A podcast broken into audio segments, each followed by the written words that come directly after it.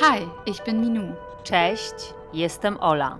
Und das ist Backstage, ein bilingualer Podcast über Künstlerinnen im Exil. To jest dwujęzyczny podcast pod tytułem Backstage Kilka dziewczyn i teatr.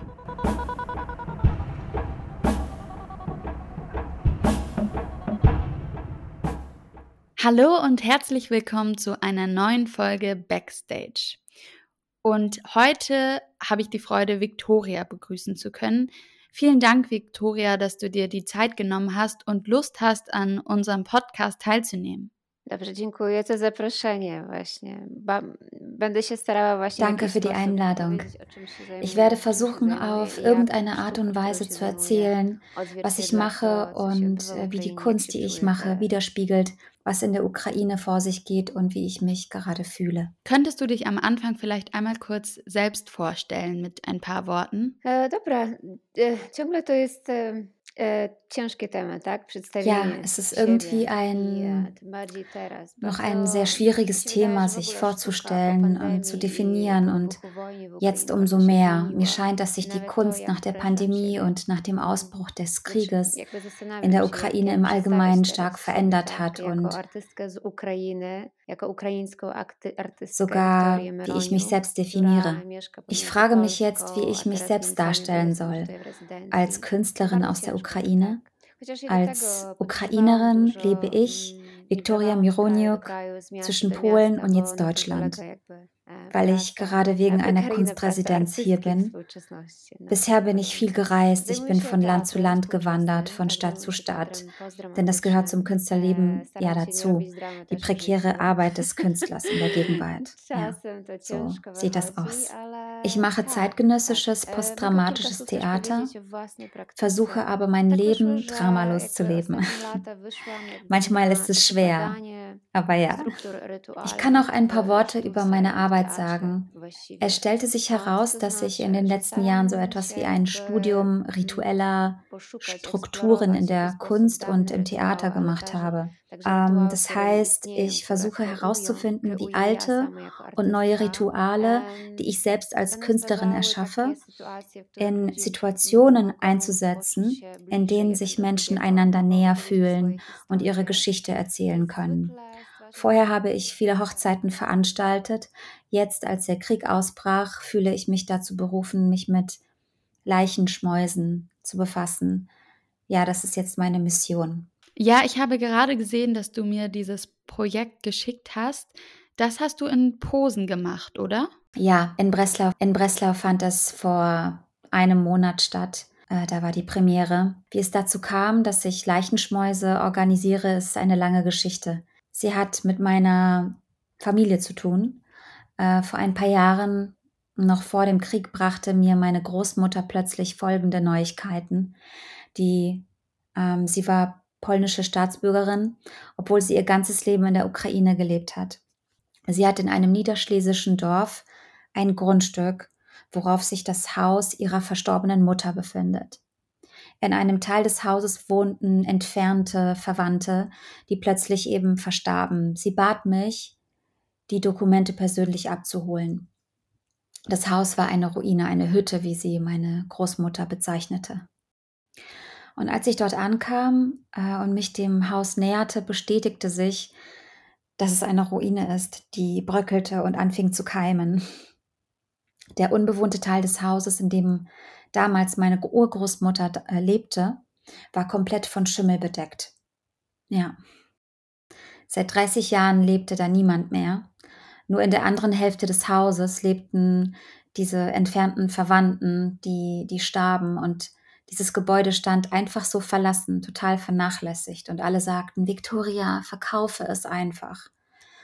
Aber es gab einen Moment, ähm, meine erste Erinnerung in der ich als Kind noch in den 90er Jahren mit meinen Eltern aus der Ukraine meine Urgroßmutter besuchte. Das waren schwere Zeiten in der Ukraine und meine Eltern haben Handel betrieben und Dinge aus der Ukraine in Polen verkauft. Und sie kamen zu meiner Urgroßmutter und ich erinnere mich an dieses Haus. Ich erinnere mich, wie es unglaublich gut roch. Ähm, ja, und wie meine Urgroßmutter gekocht hat. Und ähm, ich erinnere mich an, an ihre Küche. Ähm, und ich erinnere mich, als ich äh, den Dachboden betrat, fand ich einen Koffer und in diesem Koffer waren alle möglichen Dinge meiner Urgroßmutter. Etwas Stroh, dann Eierschalen, dann solche Ornamente, Dekorationen. Ich konnte nicht verstehen, was es war. Sie sahen aus wie Utensilien einer Hexe oder so.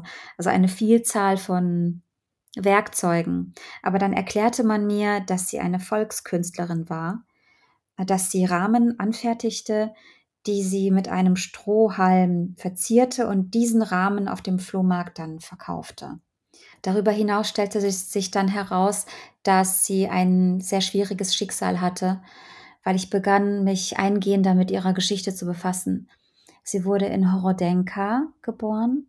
Zu dieser Zeit war es noch ein Teil Polens. Heute es, gehört es zur Ukraine. Es ist die Region Ivano-Frankiwisk. Zuerst wurde sie von den Deutschen als Ostarbeiterin entführt. Sie arbeitete in Niederschlesien, als es noch zu Deutschland gehörte. Dann landete sie in Sibirien. Sie, ist dort, sie hat dort überlebt und kam nach dem Zweiten Weltkrieg nach Niederschlesien zurück, als es dann schon zu Polen gehörte. Es waren Polen aus diesem Teil der Ukraine und meine Urgroßmutter aus Sibirien, die in diese deutschen Häuser kamen und sich in diesem Haus niederließen. Und als sie sich dort einlebte, hat sie einen Kreis von Landhausfrauen organisiert. Sie sammelte diese Frauen nach dem Krieg, die aus den Grenzländern kamen, zusammen, zusammen sangen, kochten.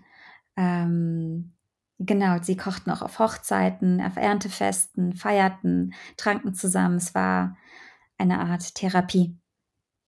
Sie war eine soziale Person und jeder kannte sie im Dorf. Und als ich in dieses Haus reinging und von mehr von dieser Geschichte erfuhr, dachte ich mir, dass ich wahrscheinlich diesen Zyklus nach meiner Urgroßmutter wiederhole. Sie war eine Volkskünstlerin, sie ist auch ausgewandert, sie ist oft umgezogen und jetzt kam ich in dieses Haus. Ich fuhr immer wieder hin, um es Schritt für Schritt zu renovieren und als der Krieg ausbrach, verbrachte ich dort fast ein ganzes Jahr. Ich habe auch meine Großmutter, meine Tochter Agatha aus der Ukraine nach Legnica mitgenommen, weil dort unsere weit entfernte Familie lebt, die meine Urgroßmutter und meine Großmutter aufgenommen hat, als sie aus Sibirien zurückkamen.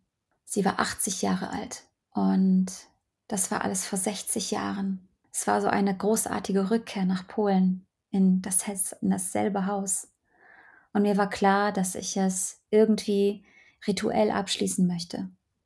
Ich möchte nicht, dass mir diese Geschichte widerfährt wie meiner Urgroßmutter. Es ging ihr nicht gut, ähm, weil sie am Ende ihres Lebens sehr viel Alkohol trank und daran starb. In diesem Haus spürte man viele dieser intensiven, schweren Energien und dann beschloss ich, weil ich schon frühe Hochzeiten veranstaltet hatte, dass ich jetzt eine Totenwache organisieren möchte, um sie in Erinnerung zu bewahren, sie zu ehren und auf Wiedersehen zu sagen. Denn als sie starb, war ich neun Jahre alt und ich ich wusste davon nichts. Ich, ich konnte natürlich nichts dafür, aber jetzt wollte ich den Kreis schließen, sie ehren und sagen, gut, ab jetzt an beginne ich meine eigene Geschichte. Ich möchte meinen Weg gehen. All die Geschichten, die entstanden sind, enden an diesem Ort mit meiner Aufführung. Dies ist ein sehr intimer, performativer Abend mit ukrainischem Essen. Daran nehmen nur acht Leute teil. Ich führe das Ritual an, wir unterhalten uns, es gibt eine Lotterie, jeder zieht einen Zettel, worauf ein Wort steht, das man interpretieren soll. Jeder lädt neben sich eine fiktive Person ein, die ihm nahesteht. Es kann eine Person sein oder ein Tier, das gegangen ist und äh, das einem viel bedeutet hat oder ein Ort, den es nicht gibt oder zum Beispiel Beziehungen, von denen wir uns noch nicht wirklich verabschiedet haben und an denen wir festhalten. Und ich habe es dreimal gemacht. Das war auch für mich eine, ähm, ein sakrales Ereignis. Und jetzt möchte ich es hier in Stuttgart, wo ich zu Hause bin, sehr gerne dreimal wiederholen. Ich denke, das ist nicht nur für mich notwendig, nicht nur für das Ende dieser Familiengeschichte, historisch und so, sondern auch für viele Menschen. Viele Leute aus der Ukraine kommen zu mir. Sie verabschieden sich von ihren Sachen. Sie sind in anderen Städten unter anderen Umständen Und für sie ist es sehr wichtig, ihre Geschichte in einem kleinen Rahmen, in einem intimen Rahmen zu erzählen ähm, und nicht wie auf der Bühne irgendwie es allen zu verkünden. Ähm, Im Grunde genommen ist es eine sehr einfache Vorgehensweise, aber es scheint irgendwie psychologisch sehr gut zu funktionieren. Ja, am Tisch zu sitzen und zusammen zu essen ist wahrscheinlich auch die Art von Zeremonie oder Aktivität, die Menschen zusammenbringt. Also Essen auch zu teilen.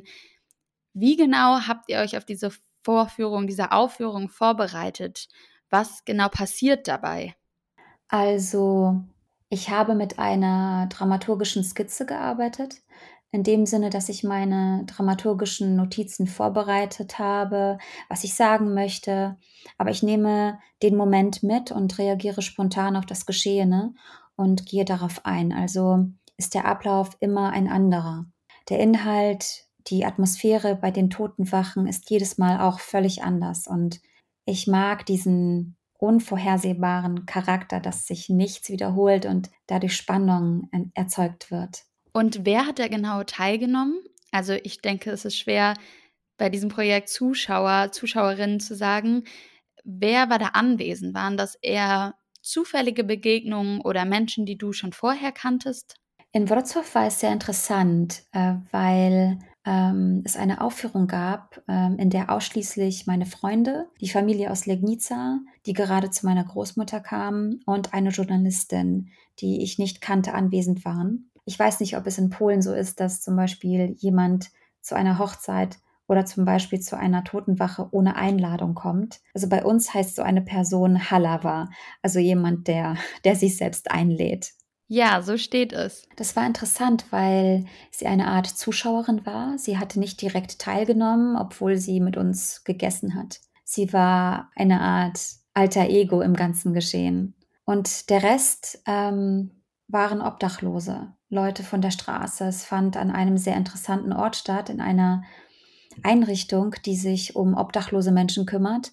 Wenn eine eingeladene Person zum Beispiel nicht schaffte zu kommen und Plätze frei waren, luden wir Leute aus der Institution ein. Es war sehr interessant, wie sie darauf reagierten. Für sie war es sehr seltsam, denn auf der anderen Seite präsentiert es sich wie ein Theater und auf der anderen Seite ist es komplett wie eine Totenwache, nur bei einer Totenwache gibt es zum Beispiel keine Lotterie. Es war seltsam für sie, aber ich freue mich, dass, dass ich auch ein, ein anderes Theater zeigen kann, das intim und in einem kleinen Kreis stattfindet. Sehr interessant. Ich war kürzlich in Indien und habe von einem ziemlich ähnlichen Konzept gehört.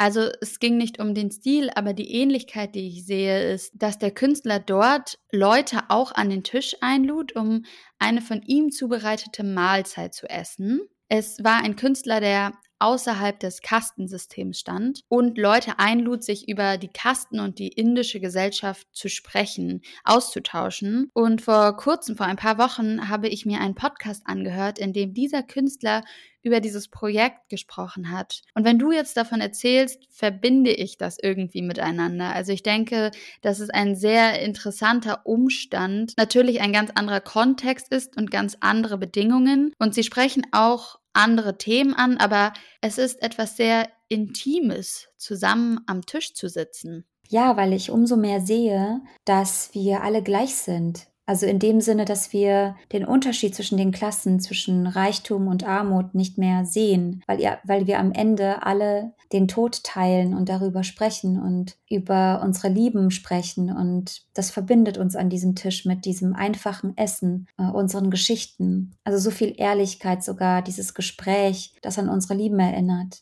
Denn selbst wenn wir zu einer Beerdigung gehen und manchmal sind diese Beerdigungen zu formell, ähm, sind erzwungen, also dass wir einfach bereuen, dass wir uns nicht auf, auf eine andere, auf eine einfachere und intimere Weise von dieser Person verabschieden konnten, auf eine aufrichtigere Art und Weise. Es ist nicht einfach, mit so wenig Menschen zu arbeiten, also finanziell gesehen. Wir machen hier auch keinen Profit, es ist eher unkommerziell. Es steht der Mensch im Vordergrund. Denn auch das Theater ist mittlerweile stark kapitalistisch und auf Gewinn eingestellt. Also ist mir die soziale Komponente in meinen Ritualen ähm, sehr wichtig und das möchte ich mir bewahren. Ja, ja, ich stimme dir absolut zu, dass in einem solchen Festivalsystem oder eher unabhängigen Orten, Repertoriumstheater.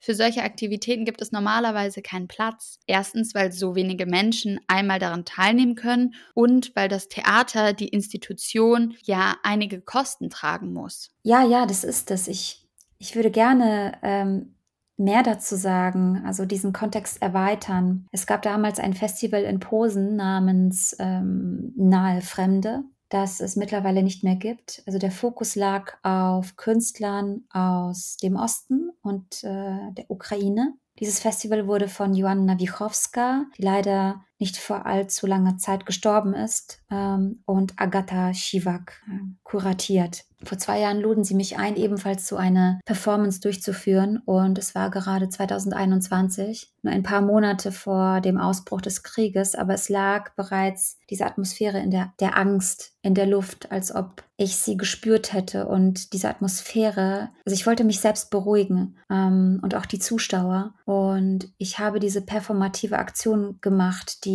Zuflucht hieß. In Posen gibt es eine ähm, eine Institution, die Domie heißt. Sie sieht aus wie eine verlassene Wohnung ähm, im Zentrum von Posen. In, in dieser verlassenen Wohnung habe ich ein, ein Kinderzimmer eingerichtet, wie wir es früher hatten, als wir Kinder waren. Und es war ein stark rosafarbenes Interieur, also sehr angenehm. Es gab Wasser, es gab auch verschiedene Keramikobjekte, die von der großartigen Künstlerin Olga Sklarska, ebenfalls einer Künstlerin aus der Ukraine, ähm, hergestellt wurden. Sie, sie lebt jetzt auch in Posen. Und in dieser Institution gab es eine Performerin, also eine Schauspielerin des äh, polnischen Theaters, Cornelia Trakowska. Sie erzählte ihre Geschichte mit Hilfe dieser Keramikobjekte. Sie bezeichnete diese Objekte als Sicherungen, also wie, wie Stromsicherungen, die verhindern, dass ein Kurzschluss äh, entsteht. Und als würde sie sich auf diese Sicherungen im Leben beziehen als, also wenn die Spannung schon so, so, so stark war. Und was ihr im Leben geholfen hat, äh, diese Objekte halfen also im Kontext irgendwie mit dieser Angst umzugehen. Sie benutzte diese keramischen Objekte, um verschiedene Handlungen darzustellen. Es war ein solches Treffen Gesicht zu Gesicht, beziehungsweise also mit zwei Personen. Und eine Person konnte über ihre Gefühle sprechen, äh, sie teilen ähm, oder man konnte auch aus Ton eine Sicherung in Anführungsstrichen entwerfen, die wir dann im Keramikofen ausbrannten. Ähm, die Person konnte das Objekt dann mitnehmen und Ängste damit symbolisch verarbeiten oder sich an die Situation zurückerinnern, ähm, welche Lösungen entstanden sind in der Arbeit mit, mit dieser Konfrontation mit der Angst. Und diese Installation war auch ein, ein weiterer Schritt zur Idee, mich mit Leichenschmäusen zu befassen. Warst du bei dieser Aktion auch als Darstellerin im Bunker? Nein, äh, dort war eine andere Performerin. Ich habe ähm, nur mit ihr an der Dramaturgie gearbeitet. Sie erzählte von, von ihrem Leben und ihren Erfahrungen und wir hingegen haben es in eine Art Dramaturgie und Handlung umgesetzt. Ich verstehe, denn als ich mir dein Portfolio angesehen habe, habe ich gesehen, dass du davor viel in Polen auch gearbeitet hast, oder? Davor war es dieses Projekt, das hieß, ähm, nein, äh, das war kein Projekt, sondern ein Festival. Ähm, das war das Festival Nahe Fremde, an dem wir teilgenommen haben. Und einmal auch mit dem Theaterpublizist aus Kharkov. Genau. Und ähm, das war sehr interessant. Es war ein Projekt namens Red Wedding. Ja, jetzt stellt man sich die Frage, warum Red Wedding, also warum rote, eine rote Hochzeit. Irgendwie gab es 2017 einen Moment, da war der 100-jährige Jahrestag der Oktoberrevolution und im Allgemeinen betrachte ich mich mehr als Person dieser politischen Linken. Und ähm, so hat es mir irgendwie leid getan, dass es zum Beispiel in der Ukraine keine, ja, ähm, dass es nicht gefeiert wurde, als ob, ja, es ähm, das nicht gegeben hätte und ähm, ja, und das in diesem wilden Kapitalismus eben untergeht und komplett verschwindet. Und da ich schon früher Hochzeiten veranstaltet hatte, fing ich irgendwie an, in den Archiven zu graben und fand heraus, dass nach der Oktoberrevolution also besonders in der Ostukraine, ein solcher Eifer herrschte, das Christentum zu zerstören und solche Volksrituale durch eine neue Ideologie zu ersetzen. Also die roten kommunistischen Rituale wie Hochzeiten, kommunistische Bestattungsrituale oder sogar Taufen. Ich hatte die Idee, diese rote Hochzeit nachzubilden, ähm, sehr formell, wie sich herausstellte, also zu versuchen, zu malen oder zu untersuchen, wie dieser Kontext der roten Hochzeit nach 100 Jahren in der Ukraine, in die Gegenwart, in der wir leben, wieder auf den neuesten Stand zu bringen, weil das auch eine unserer, also eine unserer Geschichte ist. Also habe ich beschlossen, diese rote Hochzeit nachzubilden, als ob sie hinter diesen historischen Materialien steht, aber ohne dort meine Meinung, also weder positiv oder negativ hinzuzufügen. Es lag ganz bei den Zuschauern, das zu interpretieren. Also was ist jetzt eigentlich diese rote, rote Hochzeit? Zuschauer kamen und die Braut und der Bräutigam wurden gelost. Es konnten auch äh, nicht heterosexuelle Paare sein. Äh, dann stellte sich heraus, dass es nach der Oktoberrevolution, als es noch ähm, diese Euphorie gab, sogar Gespräche darüber gab, die Tatsache zuzulassen, dass wir nicht nur ein weibliches oder männliches Geschlecht haben, sondern dass es mehr Definierungen des Geschlechts gibt. Ähm, ich weiß nicht, wie das auf Polnisch heißt,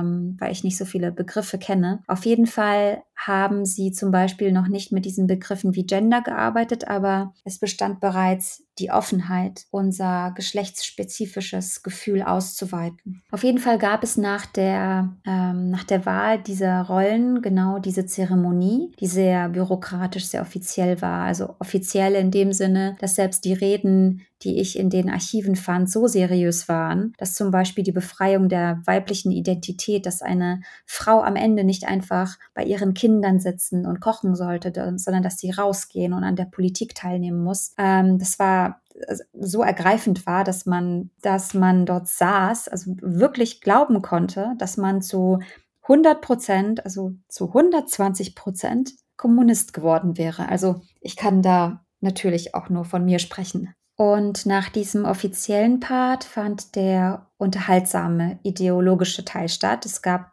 ähm, so kleine Kreise der blauen Blusen, so hieß das. Ähm, ich weiß nicht, wie ich das übersetzen soll. Mm, sie haben die ideologischen Gruppen dargestellt, also in blauen Blusen, äh, und davon haben sie ihren Namen bekommen. Es war sowas wie eine Unterhaltungsstätte, ähm, die Kabarets, ähm, Zirkusauftritte und so weiter ähm, beinhaltete. Und es war alles in, im kommunistischen Kontext und Entertainment. Also es war sehr wichtig, die Stimmung aufrechtzuerhalten und auch die Aufmerksamkeit dieser Zuschauer zu halten. Und da war der rote Teil, der kommunistische Teil, der offizielle, der ideologische Teil und der andere Teil der Unterhaltung, ja, der blau war. Und genau darum ging es bei, bei der Hochzeit. Es war sehr interessant, wie es in Polen aufgenommen wurde, denn äh, dieser Kontext ist völlig anders und in Polen gab es äh, keine roten Hochzeiten. Andererseits sind wir mit dieser roten Hochzeit ein bisschen in, der, in die Ukraine also sind wir dort in die Ukraine gefahren, in verschiedene Regionen wie Kharkiv, Mariupol, Rivne, Wov, Lemberg. Und in Lemberg äh, wählte man zwei junge Frauen aus. Ähm, also es waren dann zwei Bräute. Die eine Frau wollte leider nicht teilnehmen. Sie sagte, das sei eine Sünde, auch wenn das alles nur eine Performance ist, also gespielt ist, nur als ob. In Rivni, das etwas höher liegt als Lemberg, in der Westukraine kommentierte ein Polizeichef uns so, dass man uns dafür früher erschossen hätte. Ja, in Kharkiv waren die Leute ironischer eingestellt, aber auch irgendwie offener. Und es war sehr interessant, weil dieses Ritual in der Ostukraine weit verbreitet war. Diese rote Hochzeit. Ähm, ja, vielleicht existierte noch ein gewisses Generationsgedächtnis äh, in diesen Menschen. Es war auch eine eher sozialere Studie, in dem wir diese Aktion reaktivierten, also eine Performance, eine Geschichte, die vor 100 Jahren stattgefunden hat. Wenn ich mir dein Portfolio ansehe, habe ich das Gefühl, dass du dich sehr intensiv mit solchen gesellschaftlichen Themen befasst, mit Erinnerungen und was diese Vergangenheit bedeutet und wie sie sich darauf auswirkt, wer wir jetzt eigentlich sind. Mir geht es so, obwohl ich nur Fotos angesehen habe, einige Teile des Videos geschaut habe, aber ich habe leider keine deiner Auftritte gesehen. Das würde ich wirklich gerne noch tun. Also seit drei Jahren findet im Theater in Lemberg auch meine Aufführung statt, die den Titel Imagined Roots of Lviv trägt. Sie ist auch ein Event für, für zehn Personen und mitten im Raum steht ein Tisch mit, mit Sand drumherum. Auf diesem Sand zeichnen zwei Künstler unterschiedliche Geschichten von Lemberg aus verschiedenen Zeiten, von den alten Zeiten bis zur Gegenwart um, darüber, wie es einen Fluss gab, den es immer noch gibt, aber der unter dem Asphalt, unter den Straßen fließt. Es ist auch eine ökologisch, spirituell, historische Aufführung, auch sehr intim und persönlich, also was mir sehr gut gefällt. Und diese beiden Mädchen, die mit langen Nägeln im Sand zeichnen, die sehen aus wie zwei Hexen, also Menschen oder Frauen, die genau wissen, worum es geht, ähm, was, welche Geschichte sie erzählen wollen. Und sie bringen sozusagen alle, die dort sitzen, in die Vergangenheit zurück, um sich daran zu erinnern, wo wir jetzt sind und was in Zukunft mit uns passieren wird. Also darüber, was genau im Zweiten Weltkrieg in Lemberg mit den Juden passiert ist und wie sie sich unter dem Asphalt in denselben Flüssen, in diesen Kanälen versteckten, wie, wie dieser Sand. Manchmal diese Geschichten, die, die etwas zeichnen und dann sich wieder zerstreuen. Dieser Sand verteilt sich und man kann nichts mehr sehen. Und jedes Mal ist es, als würde ich dich, mich daran erinnern, dass dieses, dass diese Geschichte wiederholt werden muss, diese, damit sie wieder, damit man sich wieder daran erinnert. Denn in dieser Aufführung gibt es auch so eine offene äh, Dramaturgie, wo jeder sagen kann, also etwas erzählen kann. Äh, ich denke zum Beispiel an den Fluss, weil wir verschiedene Flüsse aus verschiedenen Regionen der Ukraine benutzen in, in dieser Performance. Und wie du weißt, also wird die Ukraine durch den Dnepr, äh, diesem breiten Fluss, äh, geteilt. Und jeder zeichnet, seine, zeichnet, aus welchem Ort er kommt und mit welchem Fluss er seine Geschichte, seine Kindheit verbindet und glaubt, dass jeder eine sehr intime, sehr ergreifende Geschichte über den Fluss hat, der zum Beispiel ausgetrocknet ist, äh, der sich in Schlamm verwandelt hat oder der aus verschiedenen Gründen vernachlässigt wurde. Und diese lebendigen Geschichten, äh, die entstehen, ähm, genau davon lebt ja auch diese, diese Aufführung, also von dieser Dynamik. Victoria, seit du angefangen hast zu arbeiten, arbeitest du da eigentlich mehr in der Ukraine oder außerhalb im Ausland? Das ist schwer zu sagen. Meine gesamte Arbeit bezieht sich in jedem Fall auf die Ukraine. Sie, sie kommt aus diesem ukrainischen Kontext. Ja, das stimmt. Ich bin auch wirklich neugierig auf den Kontext, weil ich gesehen habe, wie du diese Werke grenzüberschreitend gezeigt hast in ganz Europa, hauptsächlich in Europa, oder? Wie werden sie aufgenommen? Weil, weil dies Dinge sind, die sehr mit dem Land, der Geschichte der Ukraine oder mit einigen ja internen Traditionen zu tun haben. Und deshalb bin ich gespannt, wie sich dieser Kontext auf einen anderen Ort übertragen lässt. Ich würde sagen, dass das bisher am weitesten entfernte, was wir gezeigt haben, eine rote Hochzeit in Spanien war. Es war sehr interessant, denn jetzt hat Spanien eine linksgerichtete Regierung und die Leute kommen irgendwie mehr von links. Das war sehr cool, weil das auf sie irgendwie exotisch wirkte, also im positiven Sinne. Ähm, ich hatte ein wenig Angst davor, denn ich wollte es eben nicht exotisieren, sondern zeigen, dass es unsere Geschichte ist, unsere wahre Geschichte. Und diese Kontroverse, die jetzt in der Ukraine existiert, genau mit dieser linken Vergangenheit wollte ich sie darstellen und dass sie eben nicht süß ist. Und ähm, ich bin mir dieser romantischen Sichtweise durchaus bewusst, auch in Bezug auf postsowjetische Länder. Der damalige Kommunismus war natürlich auch ein komplett anderer.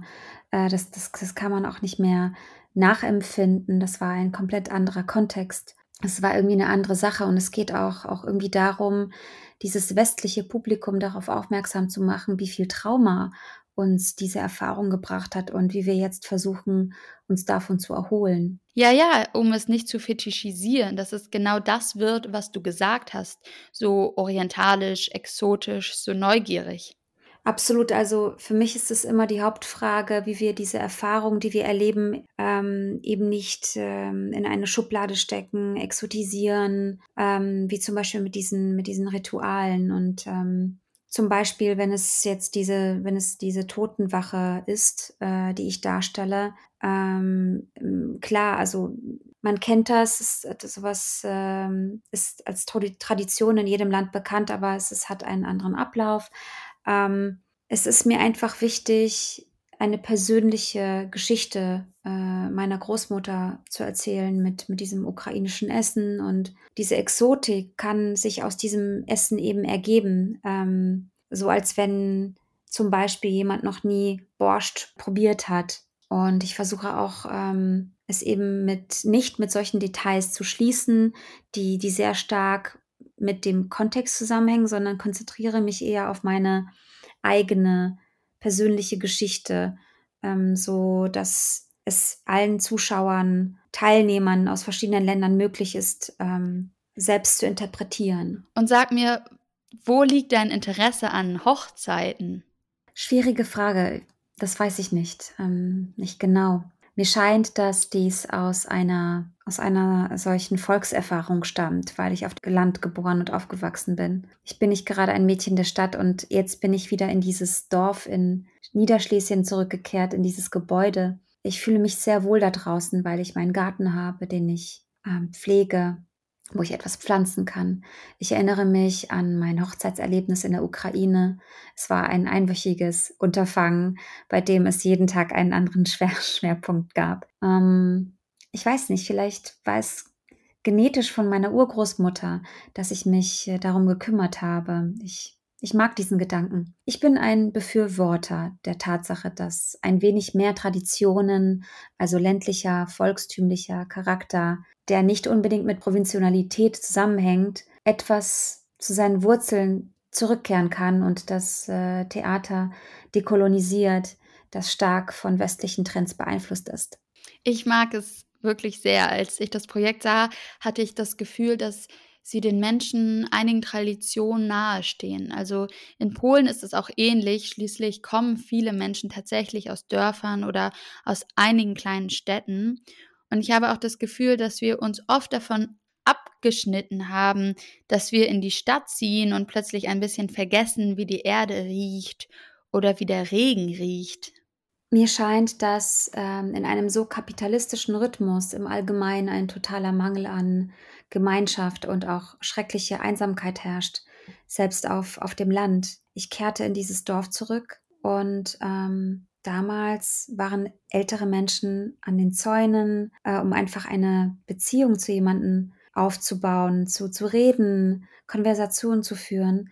Und jetzt sitzen sie nicht mehr, nicht mehr draußen, sondern sitzen alle im, in ihrem Haus Vielleicht treffen sie sich, wenn sie, wenn sie in die Kirche gehen, aber ich spüre einfach dieses, diesen Mangel an, an Interesse und Nähe. Mir scheint, dass, dass diese Rituale und das Zusammensein, das Zusammenkommen bei einer Hochzeit, bei einer Beerdigung bereits ja, komplett verschwinden. Deshalb möchte ich diese einfache Handlung wie Kameradschaft, Geschichten erzählen, äh, mit einer einfachen Dramaturgie irgendwie wieder ins Theater, in die Kunst zurückbringen weil es mir so vorkommt, als ob es die ganze Atmosphäre heilt, weil wir uns auch sehr darauf konzentrieren, was Erfolg bedeutet, wie viele Leute gekommen sind und so weiter. Als ich jünger war, war ich in diesem, war ich in diesem Modus, aber jetzt habe ich meine Meinung ein wenig geändert. Ich hoffe, ich bin klüger geworden. Ich folge meinem Weg, äh, auf dem ich mich gut fühle und auf dem ich, mm, bei dem ich ruhig bin und mich auch gesünder fühle. Was machst du jetzt in Stuttgart? Ich bin jetzt auf einer Residenz, äh, die Schloss Solitude heißt. Es ist eine tolle Residenz. Ähm, und ja, wenn du jetzt zuhörst, ähm, ich kann dir wirklich als Künstler nur empfehlen, dich einfach zu bewerben. Ähm, nach diesem schrecklichen, schlimmsten Jahr meines Lebens, dem vorherigen, ist viel passiert. Ich war total gestresst und als ich informiert wurde, dass ich diese Wohnung bekomme, ja, ich bin seit acht Monaten hier und es herrscht diese wunderbare Ruhe. Es ist eine sehr nette Stadt, coole Leute aus der ganzen Welt, Künstler, coole Atmosphäre und es gibt vor allem keinen Schaffensdruck. Acht Monate, wow. Es ist sehr ungewöhnlich, solche Bedingungen zu haben. Ja, sehr ungewöhnlich. Also das kommt wirklich selten vor. Und es ist sehr cool, weil mir scheint, dass die Leute, die diese Villa organisiert haben, ähm, sich sehr bewusst darüber sind, dass dieser Produktionsdruck, der sehr stark ist, also in den Theaterstücken. Ähm, also dass, dass er viele Dinge verursacht, wie Stress, äh, verschiedene Krankheiten, psychische und körperliche Krankheiten. Und das ist genauso ein Retreat. Also ich würde es als Retreat bezeichnen, wo ich Kraft tanke, wo ich Bücher lese, wo ich nicht unbedingt etwas produzieren muss und es mir sehr gut gefällt. Ich habe festgestellt, dass ich äh, diesen Anreiz bereits habe und ich wollte ihn hier noch einmal erleben, um, um es meinen Kollegen ähm, dann zu zeigen, also Feedback zu erhalten und ähm, das alles in einem anderen Kontext auszuprobieren und zu sehen, wie es, ähm, wie es gemacht wird. Was ist das Schicksal deiner Auftritte, nachdem du sie produziert hast? Hast du normalerweise die Möglichkeit, es ihnen zu zeigen oder sterben sie und gehen? Es gibt ähm, ganz unterschiedliche Schicksale. Äh, die Rote Hochzeit zum Beispiel wurde jetzt zwei oder sogar drei Jahre lang gezeigt. Und wie du selbst weißt, ist es im unabhängigen Theater immer schwierig, eine Finanzierung zu bekommen. Man muss sich dauernd bemühen und bewerben. Aber jetzt werde ich immer häufiger eingeladen, also zahlt sich die Mühe aus. In der Ukraine ist es natürlich etwas schwieriger, ähm, weil es ähm, im Krieg leider nicht um Bewerbungen geht. Also da wird jetzt gerade über was ganz anderes gesprochen. Ich weiß nicht, vielleicht zeige ich es am also Ende des Jahres in Lemberg und es wäre auch sehr interessant, weil ich es dann auf Ukrainisch präsentieren würde. Eine weitere Aufführung, also die über Lemberg, läuft nun drei Jahre im Stadttheater und ist ähm, ziemlich erfolgreich. Also das heißt jetzt nicht direkt erfolgreich, aber sie hat eine gewisse Konstanz und es macht mich wirklich sehr glücklich. Die Konstellation verändert sich auch, weil ich jetzt nicht, weil sie, weil ich jetzt nicht da bin. Es waren vorher drei Aufstellungen, also drei Teams, und ähm, jetzt ist nur noch eine Gruppe übrig. Nach dem Krieg hat sich äh, einiges geändert. Also wir haben auch etwas Neues eingeführt und ja, und das hat sich jetzt auch geändert. Und zum Beispiel ähm, so ein Auftritt im, im Bunker, der sehr, sehr intim ist, ähm, erfordert, wie ich schon sagte, auch wirklich institutionellen Mut. Es ist sehr schwierig, solche Leute zu finden.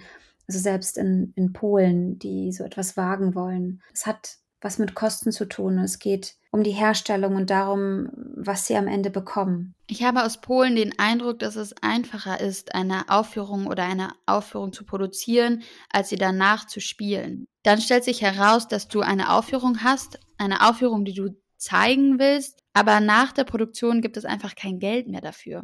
Wenn die Themen schwierig sind, ist es auch immer schwieriger, Zuschauer zu erreichen und zu gewinnen und mit Tickets darüber zu berichten. Ich schätze, wenn man acht Personen oder acht Personen an der Aufführung teilnehmen lässt, muss man im Grunde etwas hinzufügen.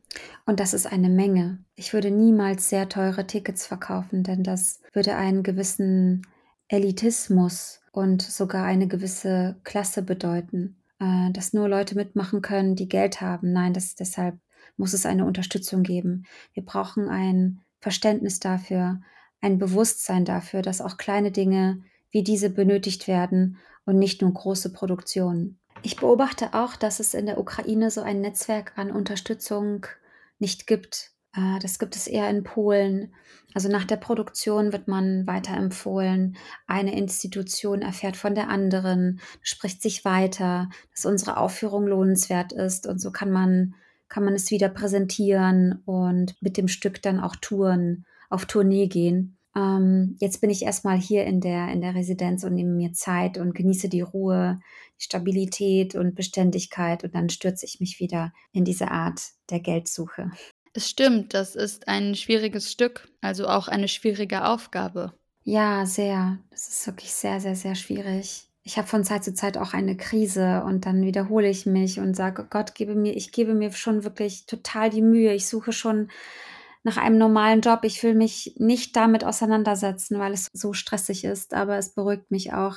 So, so paradox es auch klingen mag. Ich, äh, ich kann mir jetzt einfach nichts anderes vorstellen, dass ich einen normalen Job mache, äh, Tag für Tag, ohne Theater, äh, also ohne etwas zu kreieren. Das kann ich mir nicht vorstellen. Ähm, ich könnte mir als Alternative vorstellen, eher Beete zu pflanzen, ähm, das Haus zu renovieren, etwas körperliche Arbeit zu leisten. Also das reicht schon aus, um nicht unbedingt mit immaterieller Substanz zu arbeiten. Ja, ja, etwas, das einen Effekt hat, der sichtbar und angedockt werden kann. Ja, genau, dass man sofort das Ergebnis sieht, auch nach diesem Jahr, in dem ich das Haus meiner Urgroßmutter wieder aufgebaut habe, weil ich viel gearbeitet habe, ähm, war es auch eine therapeutische Aktivität, ähm, weil ich viel Stress hatte, diese ganzen Kontexte, der Krieg, Großmutter. Ich habe also viele körperliche Arbeit geleistet, was mir geholfen hat. Und jetzt, wo ich wegen die, der Residenz hergekommen bin und wir tolle Bedingungen haben, muss ich einfach nichts tun. Aber ich habe natürlich das Bedürfnis, hier Beete anzupflanzen, also Karotten, Rüben, Erbsen, ähm, es muss alles schon sein. Ich mag diesen Bezug, ähm, also die Verbindung zur Erde, wenn, wenn man sieht, wie, wie alles gedeiht und wächst, ähm, was einem wichtig ist. Du hast also letztes Jahr angefangen, das Haus dieser Urgroßmutter zu renovieren, ja?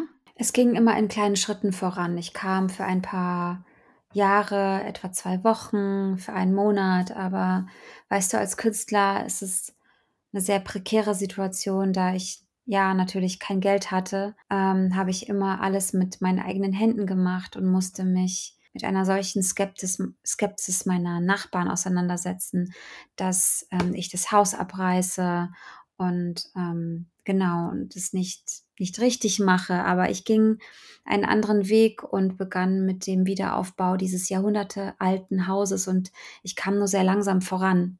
Ich habe auch Probleme mit einer Kultur, die so patriarchalisch aufgebaut ist. Wenn Profis kommen, sehen sie, dass, es, dass ich keine Polin bin, sondern immer noch eine Frau, die äh, mit Akzent spricht. Und es sind so eine ganze Reihe von Problemen, mit denen ich mich irgendwie auseinandersetzen muss. Ich habe letztes Jahr angefangen, ähm, es wieder aufzubauen. Ich hatte ja das ganze Jahr auch geschauspielert. Hat die russische Aggression vom Februar 2022 deine Arbeit verändert oder ja, welche Themen hast du angefangen zu behandeln seitdem? Ja, absolut, absolut. Also alles begann mit, mit dieser Familiengeschichte, aber ähm, ich habe jetzt das Gefühl, ich meine, ich konnte ein Jahr lang künstlerisch, künstlerisch nichts tun. Ich habe alles versucht.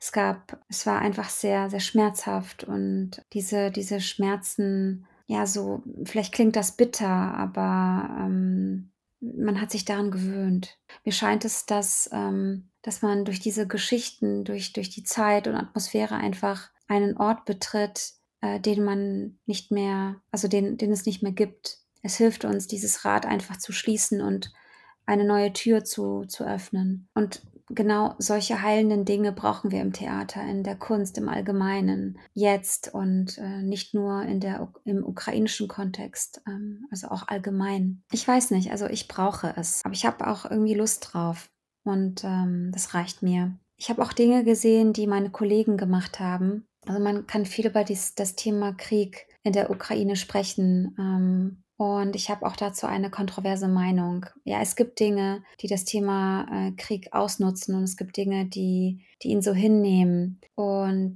ich möchte aber einen anderen Weg der Heilung beschreiten. Ähm, Heilung durch Konversation, indem man sich verabschiedet und diesen Schmerz loslässt, indem man diese Menschen einfach vereint. Genau durch solche Situationen, in denen Menschen, wenn sich Fremde treffen, offen und ehrlich über ihre intimen Gefühle sprechen. Und vielleicht wäre das so auch nie passiert im normalen Leben. Und ähm, genau das kann man in einer performativen Situation in einem Theater zeigen äh, und herstellen. Es klingt sehr seltsam, aber schließlich wurde das Theater aus einem Ritual herausgeschaffen. Und ich denke, dass es an der Zeit ist, zu den Wurzeln dieses Theaters zurückzukehren. Weißt du, was ich denke? Ich denke, die Themen, die du berührst, sind universell. Es ist bekannt, dass sie von dort kommen, wo sie hier und jetzt sind. Wahrscheinlich sind diese Texte, die ich aus deinen Aussagen höre, Themen, die von ihnen stammen, aus ihren Erfahrungen und ihren Gedanken.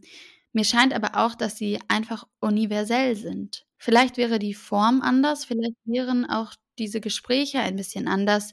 Sie würden unter verschiedenen Umständen ablaufen. Aber Abschiede sind schließlich auch immer ein universelles Thema. Genau, es ist jetzt eine Zeit, äh, in der ich mich nicht nur von meiner Großmutter oder von meiner Urgroßmutter verabschieden möchte. Ähm, es gab auch Zeiten, in denen ich zum Beispiel jemanden von meinen engen Künstlerfreunden in den Krieg ähm, verabschieden musste. Und ähm, wie verabschiedet man ähm, eine Person, ähm, wenn man aus der Ferne vom Bildschirm erfährt, dass sie nicht mehr lebt. Und genau diese, diese Form des Rituals erlaubt mir, diesen wahren Abschied zu nehmen, auf Wiedersehen zu sagen und dann das im Theater mit anderen zu teilen. Und für mich ist genau dieses Gespräch durch das Theater, durch den Dialog und durch die Vereinigung am Tisch eine Methode des Abschieds. Sehr interessant. Ich würde wirklich gerne an so einem Auftritt teilnehmen. Ich bin noch neugieriger als davor. Vielleicht klappt es ja. Sprichst du Deutsch? Ich habe gehört, in Stuttgart wirst du reden. Nein. Also Deutsch habe ich äh, vier Jahre in der Schule gelernt, aber ich habe nicht wirklich Zugang zu, zu der Sprache und äh, das betrifft auch andere Fremdsprachen, aber ich musste mich oft äh, schnell anpassen und ähm, ja, also als ich in Belgien war, habe ich Französisch gesprochen. In Spanien habe ich Spanisch versucht und meine Mutter hat vor 25 Jahren in Spanien gewohnt. Also habe ich das auch dort gelernt. Und meine Urgroßmutter, meine Großmutter ist Polin und das ist ja auch Teil äh, meiner Wurzeln. Und Victoria, du fühlst dich jetzt ukrainischer als zuvor, als du mit 22 gereist bist, ein Jahr lang. Ja, das möchte ich jetzt eigentlich nicht so sagen, weil der Krieg ja schon früher angefangen hat. Also mir scheint, dass in diesem Jahr eine Menge Entkolonialisierung stattgefunden hat, sogar in, in mir selbst. Also viel Ehre. Ich weiß nicht, ob das das richtige Wort ist. Also aus Stolz, Stolz auf das ukrainische Volk. Diese Identität hat sich emanzipiert, wie es scheint. Sie hat sich vom russischen Narrativ entfernt. Vielleicht nicht in Gänze, aber dieser Schritt war schon sehr radikal und, und schmerzhaft und auch sehr notwendig. Wir haben fast immer noch 30 Jahre in dieser kolonialen russischen Realität zusammengelebt und ähm, mir scheint, dass wir jetzt auf diese Kolonialisierung, Kolonisierung aus diesem Westen warten und ja, von diesem bezaubernden Westen. Und ähm, wir denken, dass das jetzt das Einzige ist, was wir tun können und wollen. Und ähm, das heißt, also wirtschaftlich können wir, können wir nach Stabilität streben, aber im kulturellen Sinne und in der Kunst müssen wir uns davon trennen äh, und äh, so sein, wie wir eben sind und unsere eigene Identität suchen und daran arbeiten. Und Suche nach deiner eigenen Sprache? Ja, und ja, genau so ist es. Und genau dieses Thema Entkolonialisierung möchte ich im Theater ansprechen und ähm, das über diese Rituale, die ukrainisch sind, äh, zeigen. Und ähm, auf der anderen Seite sind die ja auch universell. Also es sind, sind ja nicht nur ukrainisch. Und, und von diesem Standpunkt aus, aus diesem Kontext möchte ich dann darüber erzählen, was mir weh tut, was ich mag und äh, wie ich mich fühle. Vielen Dank. Vielen Dank auch dir. Also das hilft einfach sehr, wenn du über deine eigenen Sachen redest äh, und auch irgendwie, ja, dich mehr umzustrukturieren und ähm, Dinge anders zu betrachten. Ja, und danke, dass du Teil dieses, dieses Gesprächs, dieses Wegs warst. Gesprächspartner. Genau, du warst ein toller Gesprächspartner, eine tolle Gesprächspartnerin, so. Danke für deine tolle Geschichte. Danke, dass ich dir zuhören durfte. Danke, dass wir hier ein paar Stunden verbringen konnten. Ich hoffe, wir können uns eines Tages live treffen und über diese Dinge sprechen. Ich setze mich sehr gerne hin und höre dir noch viele weiteren Stunden zu. Ja, ich danke dir auch noch einmal. Vielen Dank für das Gespräch. Danke, tschüss an alle. Vielen Dank fürs Zuhören. Dziękujemy, że byliście z nami. Jeżeli chcecie się dowiedzieć więcej o projekcie i artystkach, z którymi rozmawiamy, sprawdźcie nasz Profil na Instagramie. Link do Profilu znajdziecie w opisie. Wenn ihr mehr über das Projekt und die Künstlerinnen erfahren wollt, checkt gern unseren Instagram-Kanal aus. Den Link findet ihr in der Beschreibung. Der Podcast ist Teil des Projekts Kilka Dziewczyn i Teatre, organisiert durch die On-Off Association und dem Hotel Continental Art Space in Exile. Podcast powstaje jako część projektu Kilka dziewczyn i teatr, organizowanego przez Stowarzyszenie On Off we współpracy z Hotel Continental Art Space in Exile. Projekt realizowany jest dzięki wsparciu Fundacji Współpracy Polsko-Niemieckiej i jest dofinansowany ze środków Ministerstwa Spraw Zagranicznych Republiki Federalnej Niemiec. Gefördert wurde Backstage außerdem durch die Stiftung für deutsch-polnische Zusammenarbeit und kofinanziert vom Auswärtigen Amt. Vielen Dank für die Unterstützung und Zuhören. Bis zum nächsten Mal. Dzięki za wysłuchanie i do następnego razu. Vielen Dank. Dzięki.